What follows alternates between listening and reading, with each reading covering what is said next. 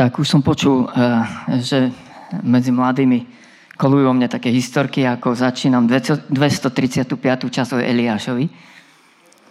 A tak, aké to prekvapenie, dneska znovu budeme pokračovať Eliášom.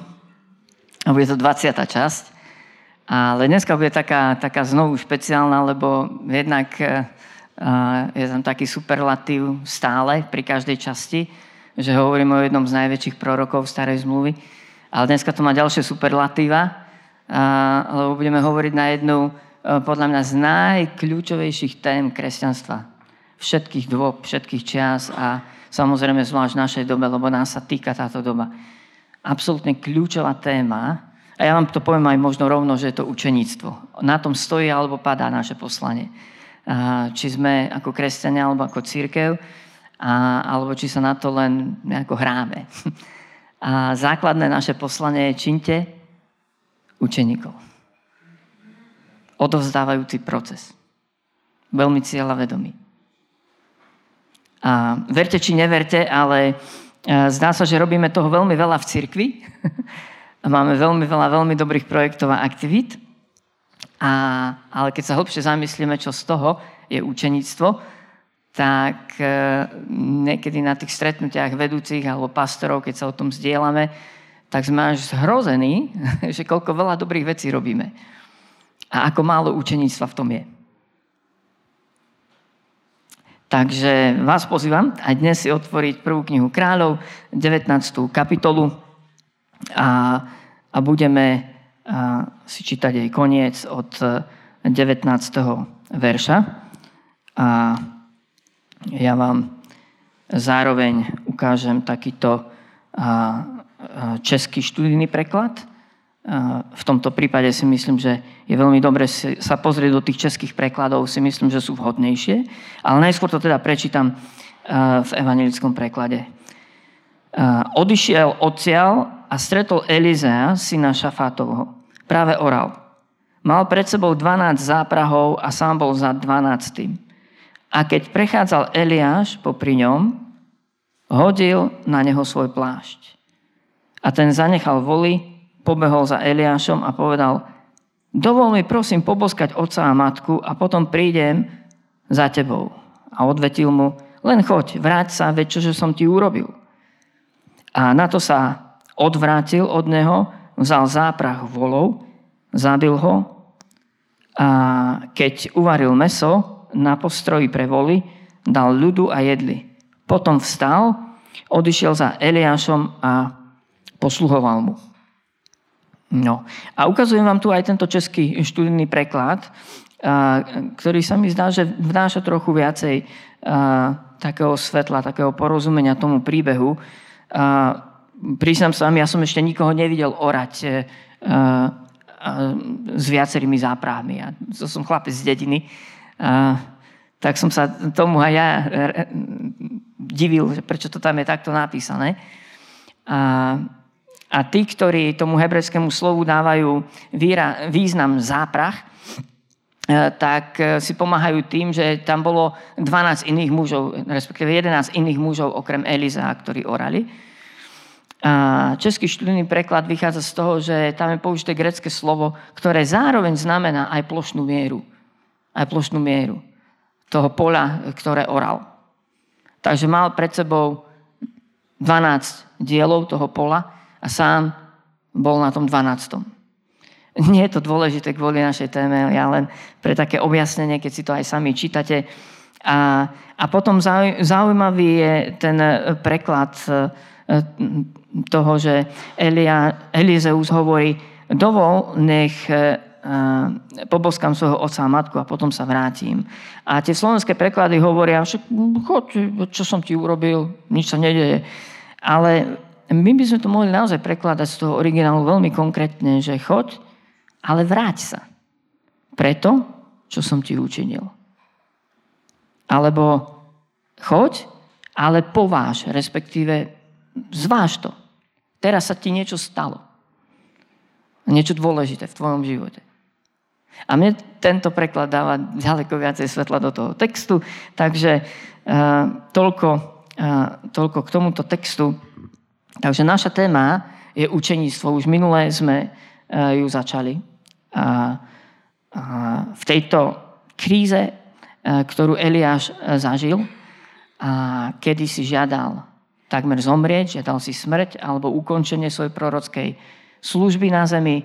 A povedal, pane, dosť už, a, lebo mi siahajú na život, lebo som zostal sám, lebo všetko je to celé, je to zle a, a v celej krajine je obrovský, obrovský, obrovské odpadlictvo od, od živej viery. Tak v tejto kríze Eliáš dostáva od Pána Boha odpoveď a ako keby, uh, nie ako keby, novú, novú etapu života. Dokonca by sme mohli povedať, keby sme tak študovali ten Eliášov príbeh, tak by, sme mohli povedať, že toto, bola, toto bol milník. Toto bola tá zmena v Eliášovom príbehu, eh, kedy vstupuje ako keby do druhého polčasu svojho života.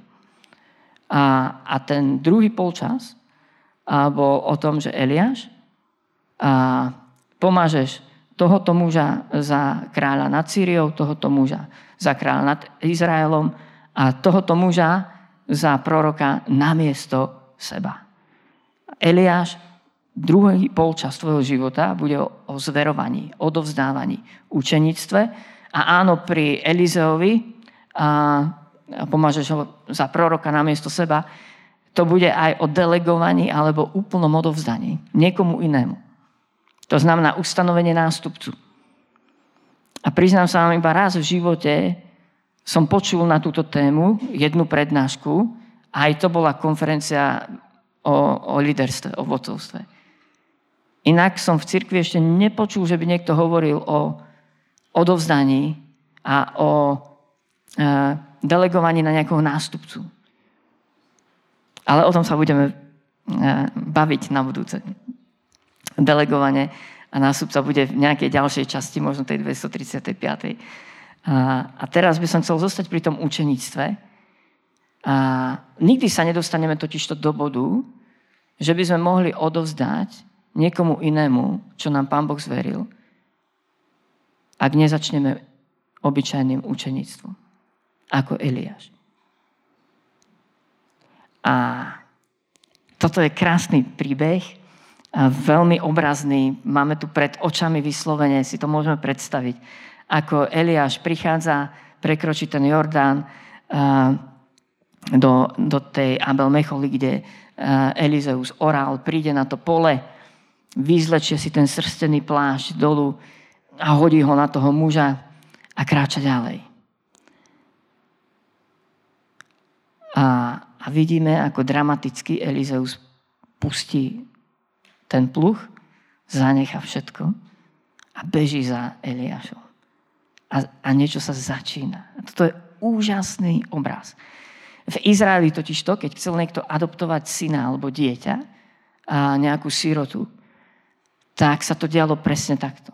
Že ten otec, ten muž, vyzliekol svoj plášť a obliekol a, a, alebo zahalil ním to dieťa. A to znamenalo, že ho príjma za svojho syna adoptovaného alebo dceru. A, a tu, máme, tu máme presne to, o čom je služba Eliášov aj dnes. E, že dochádza k tomu, že od, otcovia alebo matky naozaj pristupia a k tej inej generácii, ku konkrétnemu mladému človeku a s touto pozornosťou. A ako, ako k synovi a ako k cére. Takže hovoríme o hovoríme o učeníctve. A, a, takže v Eliášovom a, živote nastal tento druhý polčas a možno pre niekoho z nás je dôležité si pripomenúť, že tu nie sme sami pre seba. Možno ako hovorím tento pekný príbeh, tak možno aj ty rozmýšľaš hneď o tvojom vlastnom živote a rozmýšľaš, nenastal aj v mojom živote ten polčas. Neláka aj mňa teraz už viacej to, ako veci odovzdať, nie ako ešte veci viacej rozmnožiť. Neláka ma viacej e, to, ako investovať do životov nejakých ľudí alebo človeka, ako to, aby som dosiahol ešte viacej vecí. Neláka ma to dosiahnuť Aspoň jedného ďalšieho človeka alebo viacej ľudí? A, a možno sa nám to stáva vekom. A, a kedy nad tým rozmýšľame a kedy si uvedomíme, že sú tu ľudia, ktorým máme pomôcť. A, ba dokonca, ktorých máme pozvať aktívne k spolupráci. A toto je jedna definícia učeníctva z mnohých. Ja už roky počúvam o učeníctve. Roky hovoríme v cirkvi o učeníctve. Znovu, otázka je, do akej miery to robíme, alebo do akej miery urobíme aspoň jeden prvý praktický krok. A ja vám dneska ukážem aj praktické kroky, nebojte sa. Nebude to len teória, dávam aj nejaké odporúčania. A, a toto je jedna z definícií, ktorá, áno, je krkolomná, lebo je definícia, pokus o definíciu, a, ale celkom sa mi páči, čo je učeníctvo alebo učenícke vodcovstvo. A, učeníc, učeníkujúce vodcovstvo je, zámerné vzťaho, je zámerná vzťahová zaangažovanosť v životoch iných ľudí. Potrebujeme si to možno prečítať viackrát, aby sme to chytili. Zámerná vzťahová zaangažovanosť v životoch iných ľudí. Aby sa učili Krista takým spôsobom, aby to zmenilo ich vzťahy, znamená to kráčať s ľuďmi v procese ich rastúceho privlastňovania si reality nového stvorenia v Kristu. Takže áno, vidíte, že tá, tieto vety sú naozaj pokusom o definíciu. Zhutniť do, do dvoch viet všetko. Zámerná, vzťahová zaangažovanosť v životoch iných ľudí. Toto urobil Eliáš. Toto bol druhý polčas jeho života. Pán Boh mu totiž to povedal, pôjdeš za, za týmito troma. A, a prvého, ktorého z nich stretol, bol Elizeus. To znamená, musel ísť zámerne za konkrétnym človekom. A vystaviť sa tomu, že to bude o vzťahu. A že to nebude len nejaké povrchné a plitké, že to nebude na chvíľku, že to nebude len odovzdanie suchých informácií, ale že sa začne vzťah. Hej, keď na neho hodil plášť, to znamenalo, že pod za mnou. To je to, ako pán Ježiš povedal, E, keď stretol niektorých e, ľudí a rozhodol sa, že ich pozve do hĺbšieho nasledovania učeníctva, tak im povedal, pod za mnou. A nie každý išiel. Hej? Niektorí povedali, pane, ale dovol mi ešte pochovať si oca alebo matku. To znamená, pane, počkaj ešte zo pár rokov. Možno to bude aj 10 a možno aj 20. Ale kým pochovám svojho oca a matku, kým mi nezomrú rodičia, kým konečne nedostanem dedičstvo, a potom možno 15 rokov pôjdem za tebou. Elizeus povedal, dovol mi poboskať si otca a matku na rozlúčku. To je ten obrovský rozdiel. A hneď idem za tebou. Ale vidíte, že Ježiš takisto volal pod za mnou. Keď na neho, keď Eliáš hodil na Elizea plášť, znamenalo to Elizeus, ber alebo neber, ale pod za mnou. Ale pozor, ten plášť a to nebola obyčajná vec. Teraz ste mnohí robili primačky na stredné školy a nedočkavo ste čakali, kedy na tom EduPage sa vám zjaví, že či ste boli prijatí, či nie, alebo kedy vám to príde poštou. A s niektorými z vás som sa aj rozprával. A aj trpol, že aká odpoveď príde z tej strednej školy. Toto je, ako keby vám prišlo potvrdenie, že vás zobrali na tú najprestižnejšiu strednú alebo vysokú školu. Dokonca bez toho, aby ste robili príjmačky. Dokonca bez toho, aby ste na to, čo i len pomysleli, že jedného dňa na tú školu by ste mohli ísť. Predstav si to. Že by si chceli ísť, ja neviem, na konzervatórium, alebo neviem kde, ale áno, hneď sa prefackáš a povieš si, ja na to nemám, to nemám odvahu, tam nikdy si nedám ani len prihlášku. A zrazu jedného dňa ti príde, si prijatý. Toto sa stalo v Elizeovom živote. Zrazu je na ňom plášť ikonického proroka tej doby. A, a dostáva pozvánku. Dostáva pozvanie. A dovolte znovu vám zopakovať túto definíciu učeníctva. Je to zámerná vzťahová zaangažovanosť v životoch iných ľudí. My v rukách nemáme to, že ako oni odpovedia. Či to príjmu. A či o to prejavia záujem. Či to bude pokračovať. Alebo to skončí hneď na začiatku. Ale to, čo Pán Boh od nás chce, je zámerne sa zaangažovať, zaangažovať a pozvať niekoho, osloviť ho. A, a na každom jednom z nás je plášť. A minimálne plášť viery a skúsenosti, že Pán Boh zmenil tvoj život že Ježiš Kristus zomieral namiesto teba, sú ti odpustené hriechy a máš nejaký príbeh tvojho spasenia. My to tak voláme, že príbeh spasenia. Ten príbeh je nenormálne silný, mocný plášť. V knihe Zjavenie Jána, myslím, že v 12. kapitole dokonca je zasľubenie, že my zvíťazíme nad diablom, nad jeho pokušeniami pre baránkovú krv a slovom svojho svedectva. Tvoj príbeh spasenia je neskutočne silný prorocký plášť. Ty môžeš svedčiť o tom, že Boh je živý a že zasiahol do tvojho života. Je to obyčajný príbeh obyčajného človeka, ale o neobyčajnom silnom Bohu, ktorý sa zmilúva a odpúšťa viny a hriechy. A tento plášť môžeš ty kedykoľvek na niekoho položiť. Stačí sa len zdieľať s tým, čo ti Pán Boh urobil. A nevieš, čo bude nasledovať potom, ale ale väčšinou sa ľudia zastavia a budú rozmýšľať. A dotkne sa ich to. A možno tvojim plášťom je to, že dlhé roky stojíš v nejakej službe a si v tom perfektný. Dokonca tak perfektný, že sa nikto neodváži prejaviť záujem o takúto istú službu v církevnom zbore, pretože ty si perfektný. Nikto nevstúpi do tvojho tieňa. Nikto si to netrúfne, lebo každý si povie, a zvlášť mladý človek si povie, nikdy nebudem tak šikovný. A na toto si netrúfnem, no, tu ma nepotrebujú. A, a možno je teraz najvyšší čas, ak sa to tematika, ak stojíš roky verne v službe, a, ale nevidíš, že by ťa niekto nasledoval, tak dovol mi byť trošku osobný, že Naozaj sa dnes zastav, keď toto počúvaš. Či fakt robíš to, čo máš robiť. Či ťa Pán Boh poslal, ja neviem, viesť chvály, a, alebo ja neviem, vítať ľudí pri dverách.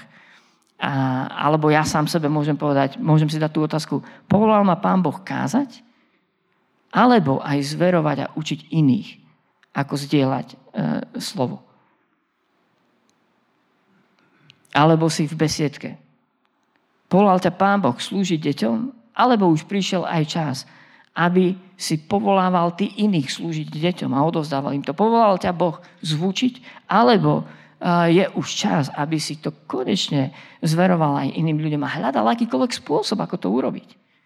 Teraz je ten čas sa zastaviť, naozaj. Pred niekoľkými rokmi, možno som už hovoril ten príbeh, pred niekoľkými rokmi som sa venoval a, a, takému projektu, volá sa to Prirodzený rast cirkvi a aj v našom zbore sme niekoľko rokov po sebe si robili ten dotazník, ten prieskum, a, ktorý skúma 8 kvalitatívnych vlastností zdravých rastúcich zborov.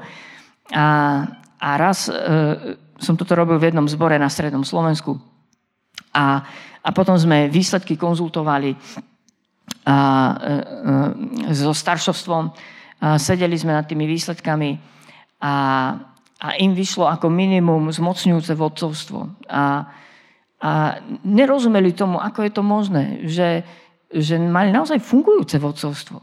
Mali tam silné osobnosti, silných lídrov, mali silných ľudí v jednotlivých službách v zbore. A, a ako sme tak sedeli ten večer nad tým a rozprávali sme sa s týmito staršími tohto zboru, tak som im dal túto otázku, no dobre, povedzte mi, ako dlho sú tí vedúci na svojej pozícii? A potom som dal otázku, koľko ľudí v zbore slúži? Skúste to odhadnúť z počtu ľudí, ktorí ten zbor navštevujú, koľko ľudí stojí v tých pravidelných službách. A dospeli sme k tomu, že oni majú silných vodcov, ale nezmocňujú tí vodcovia iných. Nikoho nepustia k tomu, robia to tak dobre, až zavadzajú, aby niekto, kto to ešte robiť nevie, sa pridal. A začal sa učiť. Niekedy chceme mať církev tak dobrú a kvalitnú, že nedovolíme ľuďom učiť sa v tom prostredí toho zboru.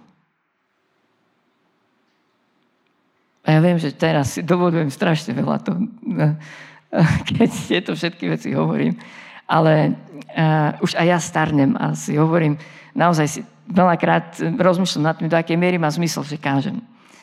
A nechcem byť zlý, ale fakt rozmýšľam, či to vôbec zmení životy ľudí. A tak sa snažím byť čo najviac konkrétny.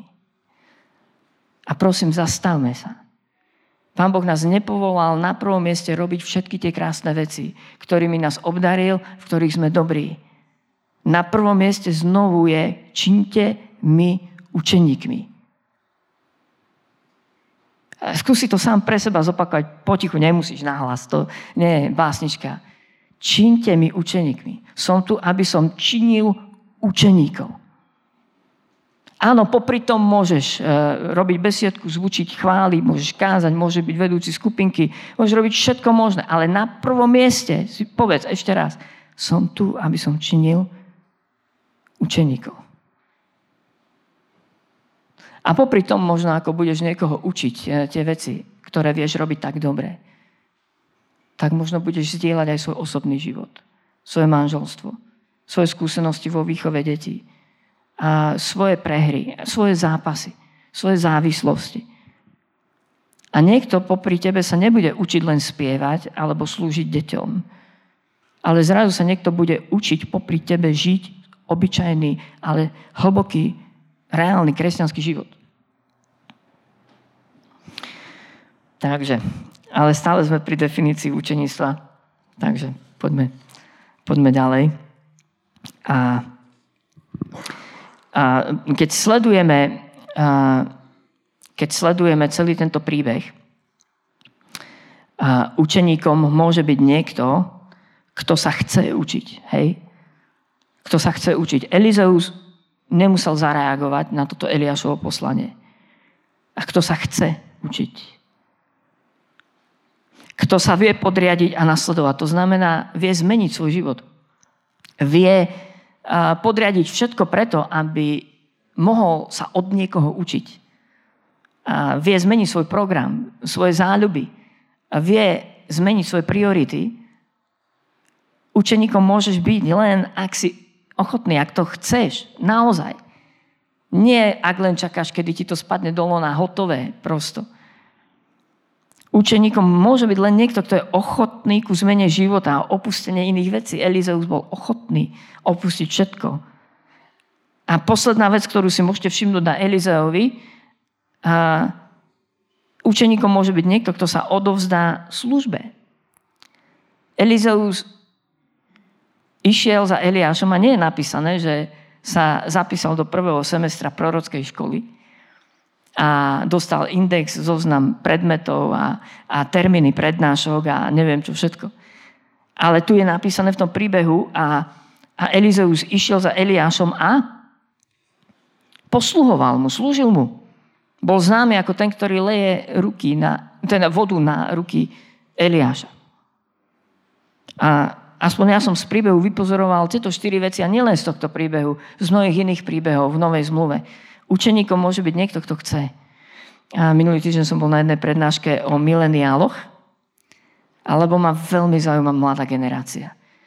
A vedem dorast, e, vzdielame sa o vedení mládeži a, a fakt si lámem hlavu a naozaj aj mladí ľudia, keď ste tu decka, a e, ste naozaj jedným, jedným z mojich vášní a veľmi, ma, veľmi zápasím o to, ako získať vašu pozornosť. Ako to vlastne urobiť? A na tej prednáške som sa dozvedel, že ste generácia, ak ste mileniáli, ktorí fakt robíte len to, čo vás baví, čo chcete. Že ste generácia, ktorá ste vyrastli v dostatku a vždy ste mali všetko.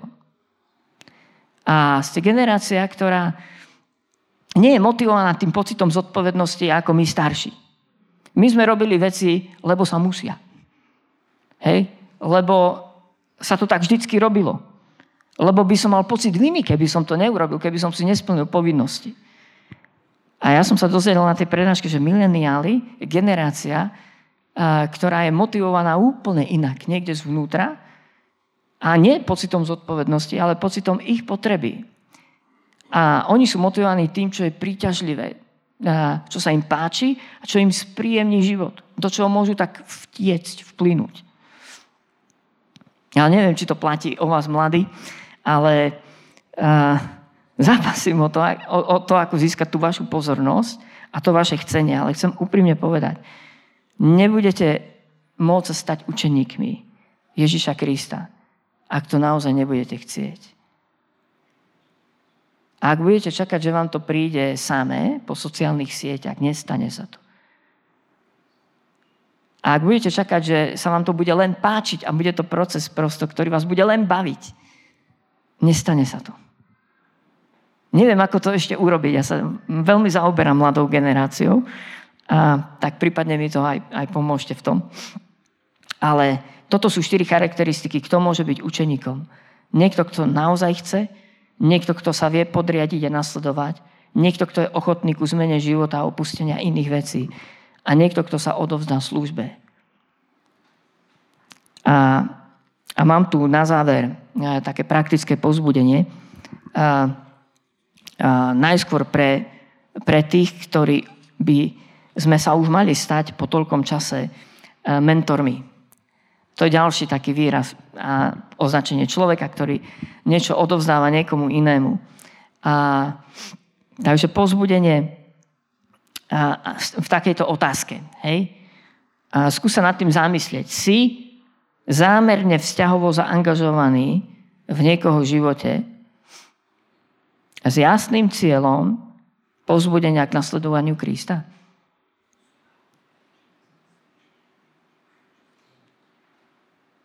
To znamená, je v tvojom kalendári raz za týždeň, raz za dva, raz za mesiac stretnutie s niekým konkrétnym, aktivita s niekým konkrétnym, kde obsahom toho bude, že ho chceš povzbudiť v následovaní Ježiša Krista, kde sa spolu možno modlíte alebo zdieľate život. Si zámerne vzťahovo zaangažovaný v niekoho živote?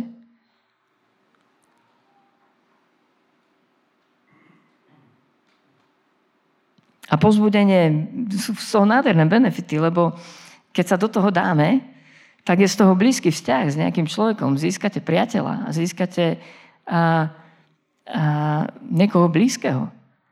A zároveň vás to osobne obžije, alebo nás. Keď sa niekomu venujeme, tak zrazu vidíme, že sme užitoční. A aj ten mladý človek do nášho života vnesie nejaký život. A zrazu máme pocit zmysluplnosti. Sme tu pre niekoho. A, nehovoriac o tom, že aj tvoja seba dôvera vzrastie. Ale to sú také benefity. A možno také praktické odporúčanie, pretože aj čas nám beží. A naozaj sa zastav, zamysli sa, či v tvojom živote ti Pán Boh tiež neoznačuje nejakého Elizea, a, a ktorého by si do takého toho vzťahu mohol pozvať. A nenechaj sa odradiť, ak ten človek to nebude reflektovať. Alebo ak si už takýchto pozvaní mal niekoľko. A, a možno také praktické rady pozví na osobné stretnutie takéhoto človeka. A možno ho oslov v konkrétnej veci, ak vieš, že s niečím zápasí. A, ku konkrétnej téme. Možno ho pozví na obed, na niečo príjemné. Hej? Áno, viem, že s mladými sa e, dá dobre hovoriť e, v McDonalde, v pizzerii, alebo ako sa to volá, ten kurací. Gyros, či čo to je. A pozri ho na, na jedlo prosto. Kde je jedlo, tam sú mladí ľudia. A skúsi všimnúť e, niečo pozitívne v živote toho človeka. Skúsi všimnúť naozaj vec, za ktorú ho vieš pochváliť vyzdvihnúť, v ktorého vieš pozbudiť, ale úprimne, to, to nie je nejaká hra. Znovu, mentor môže byť niekto, kto vidí. Kto vidí to dobré, kto vidí to Bože v tom druhom človeku. Zapoj ho do nejakej činnosti. Ďalšia taká rada. A mladí teraz, buď počúvajte, alebo alebo sa zamyslite nad tým, keď vás niekto starší e, osloví, že poď mi pomôcť, alebo poď urobiť toto, tak e, pochop, že tá služba, to nie je len o tom, že a zase sa idem naťahovať niekde s bedňami, alebo zase odo mňa len niekto niečo chce, a, ale pochop, že tá služba je otvorené dvere aj do vzťahu, aj do zdieľania. A možno, ak si mladý človek a zažiješ toto pozvanie, tak, tak sám v sebe si povedz. Dobre, pomôžem ti. Hej, aspoň v sebe si to tak povedz. Dobre, pomôžem ti, ale ty mi povieš o tvojej najväčšej kríze v tvojom živote, ako si ju zvládol. Hej? A, a ponúkni mu pomoc. Keď niekoho pozveš na, na takéto stretnutie alebo budeš vidieť jeho potrebu. Posuň mu nejaké informácie, posuň mu niečo, čo pomohlo tebe. A, a buď osobný. A modli sa za toho človeka. Ak ten človek zakúsi tvoj, zacíti tvoj osobný záujem, úprimný, autentický, môže sa otvoriť vzťah môže nasledovať aj proces učeníctva. A môže byť veľmi konkrétny. Pre krátkosť času ešte pozvanie. A nielen pre mladých. Ja osobne si myslím, že my sme všetci pozvaní k učeníctvu, alebo aj byť učeníkmi niekoho. niekoho. Takže pozbudenie byť učeníkom. A, a tu mám niekoľko otázok e, na zastavenie, zamyslenie ako sa učíš nasledovať Krista a jeho poslanie? Ale fakt úprimne mi odpovedz. Alebo buď pripravený odpovedať. Ako sa to učíš? A možno to môžeme posunúť do mládeže, do dorastu, že fakt to dať za domácu úlohu, dopracovať. Lebo my všetci hrdo hovoríme, o, my ideme za pánom, ale povedz mi, ako konkrétne sa učíš? Od koho sa učíš? Ako konkrétne sa učíš? Áno, my introverti sa vieme učiť aj z kníh. Alebo nemusíme sedieť s niekým prosto eh, v McDonalde, nemusíme mať osobný kontakt, vieme sa veľa naučiť aj čítaním, ale aj tak. Popíš mi, ako sa učíš.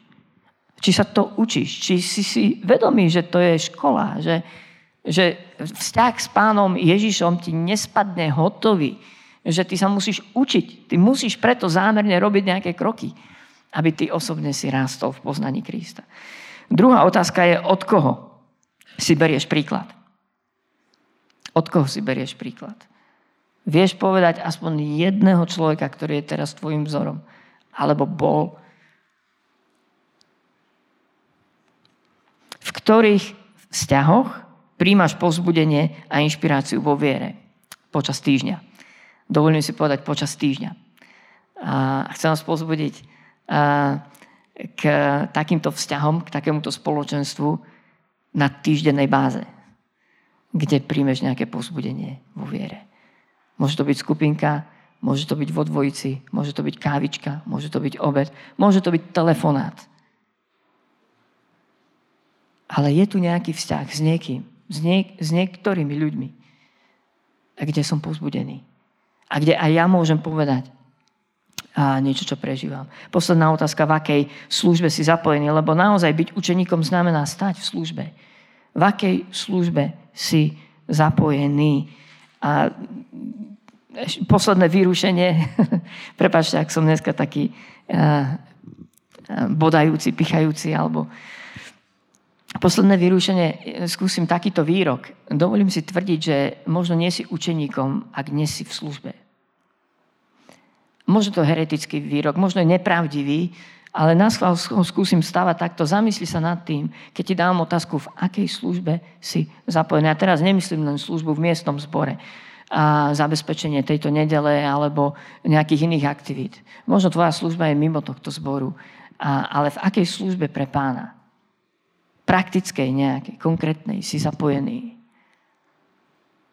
Lebo keď študujem príbehy učeníkov a učeníctva v Biblii, vidím, že vždycky to bolo spojené s nejakou praktickou službou. A stielaním života. Amen. Pane, je to obrovská, obrovská téma a obrovské tvoje povolanie. My to nazývame, že veľké poverenie z Matúša z 28. kapitoly. A v tých posledných veršoch je napísané, choďte a čínte my učeníkmi. A Pane, tak ja sa modlím, aby aj dnes sme to neprešli len tak.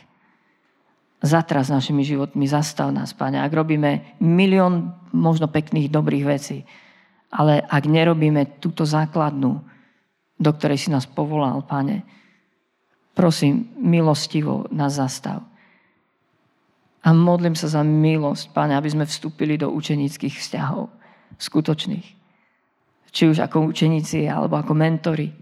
Modlím sa, aby si nás viedol, ako si viedol Eliáša. Modlím sa za tých ľudí, ktorí e, sú na, na hranici a vstupujú do druhého polčasu svojho života ktorý už by mal byť o zverovaní, odovzdávaní a investovaní do životov iných ľudí. Pane, modlím sa, pane, za týchto mužov a tých, tieto ženy, pane, aby si eh, k ním hovoril, aby si ich viedol nadprirodzene svojim duchom, aby si im dal múdrosť to rozoznať, čo potrebujú zmeniť a, a kto sú tí ľudia, do ktorých môžu investovať. Pane, modlím sa za všetky tieto veci, aby to nezostala len pekná teória, a jedna z milióna kázni, ale modlím sa, pane, aby ty sám si k nám prehovoril a povolal nás byť otcami a matkami.